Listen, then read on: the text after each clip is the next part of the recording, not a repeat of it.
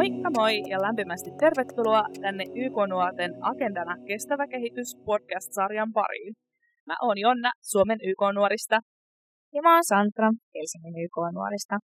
Me toteutetaan tätä podcast-sarjaa yhteistyössä kattoja paikallisjärjestömme kesken. Yes, ja tulevissa jaksoissa me tullaan käsittelemään näitä YK laatimia Agenda 2030 tavoitteita aina yksi kerrallaan syventyen tarkemmin johonkin tiettyyn teemaan.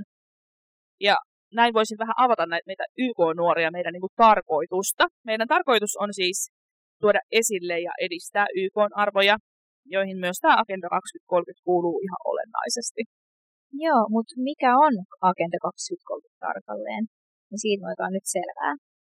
Kerropas Jonna, mitä Agenda 2030 tavoitteet merkitsee juuri sulle? Mulle Agenda 2030 tavoitteet merkitsee sellaista unelmaa oikeudenmukaisemmasta ja kestävämmästä maailmasta. Ja ne tavoitteet antaa myös välineitä sen unelman mahdollistamiseen. Entäs sulle? Sellaista yhteistä lupausta ja halua pyrkiä kollektiiviseen paremman maailman rakentamiseen. Ja myös sitoumusta tavoitteellisesti pyrkiä siihen näiden laadittujen suunnitelmien mukaan. Kerropa Sandra, että miten sä selittäisit silleen niin kuin tämän Agenda 2030 että mikä se on? Hyvä kysymys. Sehän on YK on kestävän kehityksen tavoiteohjelma, joka tähtää äärimmäisen köyhyyden poistamiseen sekä kestävään kehitykseen niin, että otetaan ympäristö, talous ja ihminen tasavertaisesti huomioon. Sitten näitä tavoitteita on 17 ja englanniksi kutsutaan nimellä Sustainable Development Goals, josta tuleekin sitten tämä SDG-lyhenne.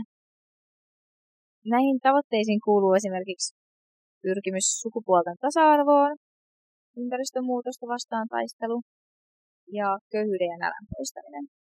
Tämän ohjelman kantava periaate on, ettei ketään jätetä niin sanotussa kehityksessä jälkeen.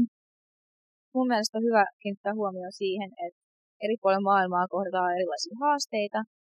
On merkittävää, että näitä tavoitteita on mahdollista myös painottaa tämän kyseisen kontekstin mukaan. Just näin, ja koko hommahan siis laadittiin vuosituhattavoitteiden lisäksi, koska haluttiin keskittyä tosiaan sen kehityksen tasaiseen jakoon, toisaalta myös jakaa vastuuta, mutta myös keskittyä sitten siihen yhteistyöhön. Joo, eli tavoitteena on siis pyrkiä yhteisvoimin kohti taloudellisesti, ekologisesti ja myös sosiaalisesti kestävämpää maailmaa.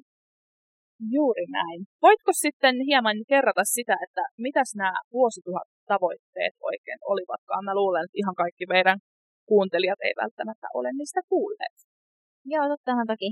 Käs YKssa 2000-luvulla asetut maailman yhteiset kahdeksan kehityspäämäärää, niin niitä kutsutaan vuosituhattavoitteiksi. Ja sitten ne kehit- keskitty äärimmäisen köyhyyden ja myös nälän puolittamiseen, tasa-arvon edistämiseen ja kanssa naisten aseman kohentamiseen. Mutta nämäkin on vain osia näistä päämääristä.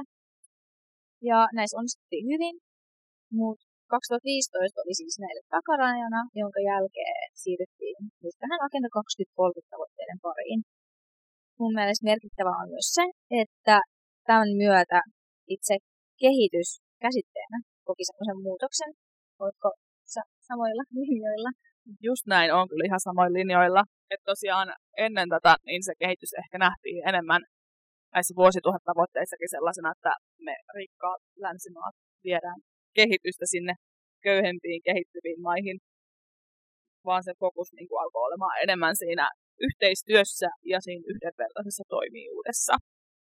Ja tässähän korostuu tosiaan myös se, että että nämä tavoitteet voitaisiin saavuttaa, niin tarvitaan just sitä paikallishallintoa, yksityistä sektoria ja kansalaisyhteiskuntaa, mutta erityisesti myös kansalaisten laajaa osallistumista, että nämä tavoitteet voisivat joskus toteutua.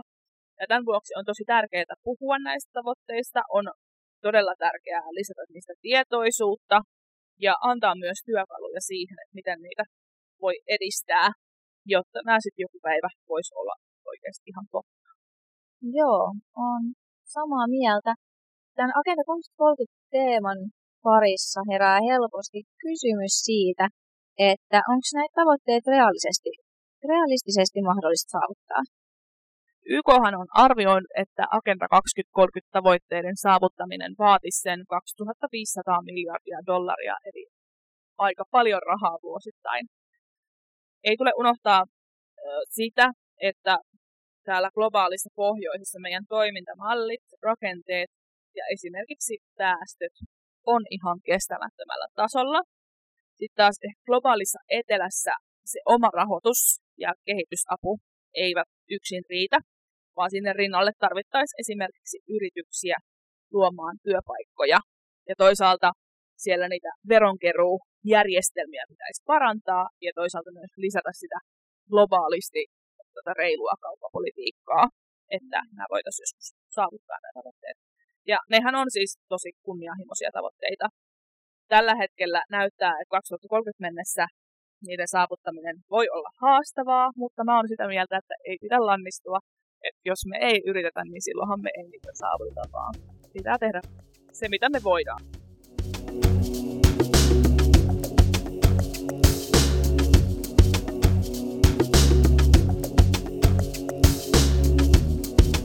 Miten tota noin sitten huolehditaan Sandra siitä, että nämä Agenda 2030 tavoitteet edistyy? Oikein hyvä kysymys. Eli no, tämän toimeenpanon edistymistä seurataan ja myöskin arvioidaan globaalilla, mutta myös alueellisella ja kansallisella tasolla. Esimerkiksi just raportoinnin ja valtioiden toimeenpanosuunnitelmien keinoin. Ja sitten myös YKlla on oma korkean tason kestävän kehityksen poliittinen foorumi, jonka tehtävänä on seurata ja arvioida sitten näiden tavoitteiden toteutumista kansainvälisesti. Ja Suomihan raportoi ö, tänä kesänä toistamiseen näistä Agenda 2030 tavoitteiden toimeenpanoista. Mutta mä haluaisin tässä näin tuoda esiin sen, että osa kuuntelijoista saattaa kuitenkin pohtia sitä, että koskeeko nämä tavoitteet pelkästään niin sanotun ylemmän tason toimijoita. Niin, niin mitä mieltä sä oot tästä? No, mä oon sitä mieltä, että Agenda 2030 on ihan kaikille. Et verrattuna muun muassa niihin aikaisempiin vuosituhattavoitteisiin, tämä Agenda 2030 on rakennettu niin, että se on myös enemmän ruohonjuuritason tekijöille, ja se johtuu nimenomaan siitä, että nämä tavoitteet on hyvin läpileikkaavia. Siellä on se yksilö, yhteisö, valtiotaso, jotka toimii aina vuorovaikutuksessa keskenään. Ja niinhän se tässä globaalissa maailmassa menee, että kaikki on yhteydessä kaikkeen. Ja tapahtumat jossain toisaalla vaikuttaa myös meihin, niin kuin viime aikoina ollut tämä koronaviruspandemia, joka alkoi sieltä Kiinasta, mutta vaikuttaa nyt ihan koko maailman toimintaan. Oikein hyvä esimerkki. Eli käytännössä nämä tavoitteet kuuluu kaikille, kunnille, yrityksille, järjestöille, kouluille ja sit, no, myös tämän podin kuuntelijalle. Eikö niin? Just näin. Ja, eli jokainen voi siis omalla, omilla valinnoillaan osallistua tämmöiseen Just näin. Onko sulla Sandra antaa, tai me voitaisiin vähän brainstormailla ihan konkreettisia esimerkkejä siitä, että miten näihin tavoitteisiin voitaisiin pyrkiä ihan siellä arjen tasolla? Joo, tottahan toki. Tapojahan siis on monia, jonka vuoksi jokainen voi valita oman tapansa osallistua, mikä on mun mielestä tärkeää. Joku voi auttaa esimerkiksi vapaaehtoistyön tai kansalaisaktivismin keinoin, samalla kun joku toinen saattaa keskittyä kuluttamaan fiksusti ja kestävästi, esimerkiksi vaate- ja ruokaostoksissa. Mutta sitten kans esimerkiksi voi vähentää päästöjä valitsemalla päästöttömän Just näin, ja mun mielestä on myös tosi tärkeä nostaa tämä somen voima tässä esiin. Et esimerkiksi siellä somessa vaikuttaminen ja keskusteluiden käyminen on myös tosi tehokas tapa. Mutta toisaalta tämä tulee myös mun mielestä, pitää muistaa, että tämä on vähän kaksiteräinen miekka. Et hyvin tärkeää myös hankkia sitä tavallaan laadukasta ja luotettavaa tutkittua tietoa ja perehtyä aiheeseen ja sitten jakaa sitä. Se on hyvä pointti tuo. Mun mielestä myös äänioikeuden käyttö on tosi kiinnittävä tapa osallistua tähän. Se on kyllä. Mm. Mutta koska me lähdetään loppuun, niin, niin mä haluaisin tämmöisen kevennyksenä kysyä, että ja tietää, että Jana, mikä on sun lempitavoite ja miksi just näin? Mun lempitavoite on ehdottomasti SDG 4, joka on nimeltään hyvä koulutus. Mun mielestä ihan jokaisella ihmisellä pitää olla oikeus päästä hyvän ja laadukkaan koulutuksen piiriin, koska se vaikuttaa muun muassa siihen, että miten ihminen hahmottaa maailmaa ympärillään ja ymmärtää vaikka näitä kestävän kehityksen tavoitteita. Entäs Sandra, sun, mikä on sun tavoite ja miksi? Vaikea valinta. Tällä hetkellä mä sanoisin, että toi SDG 16, joka siis on rauhan, oikeudenmukaisuuden ja hyvän hallinnon tavoite. Mä näen, että rakenteiden moninainen oikeudenmukaistaminen ja turvallisuus sekä rauha on avainteemoina, kun pyritään kohti tasa-arvoisempaa ja niin sanotusti kestävämpää maailmaa kohti. Ja itse asiassa me tullaan palaamaan tämän tavoitteen pariin tulevassa podcast-jaksossa. Niin tästä lisää siis silloin, että kannattaa olla kuulolla. Ja tässä kohtaa me YK-nuoret kiitettäisiin teidän kuuntelijoita ensi kertaan. Yes, kiitos. Ensi kertaan.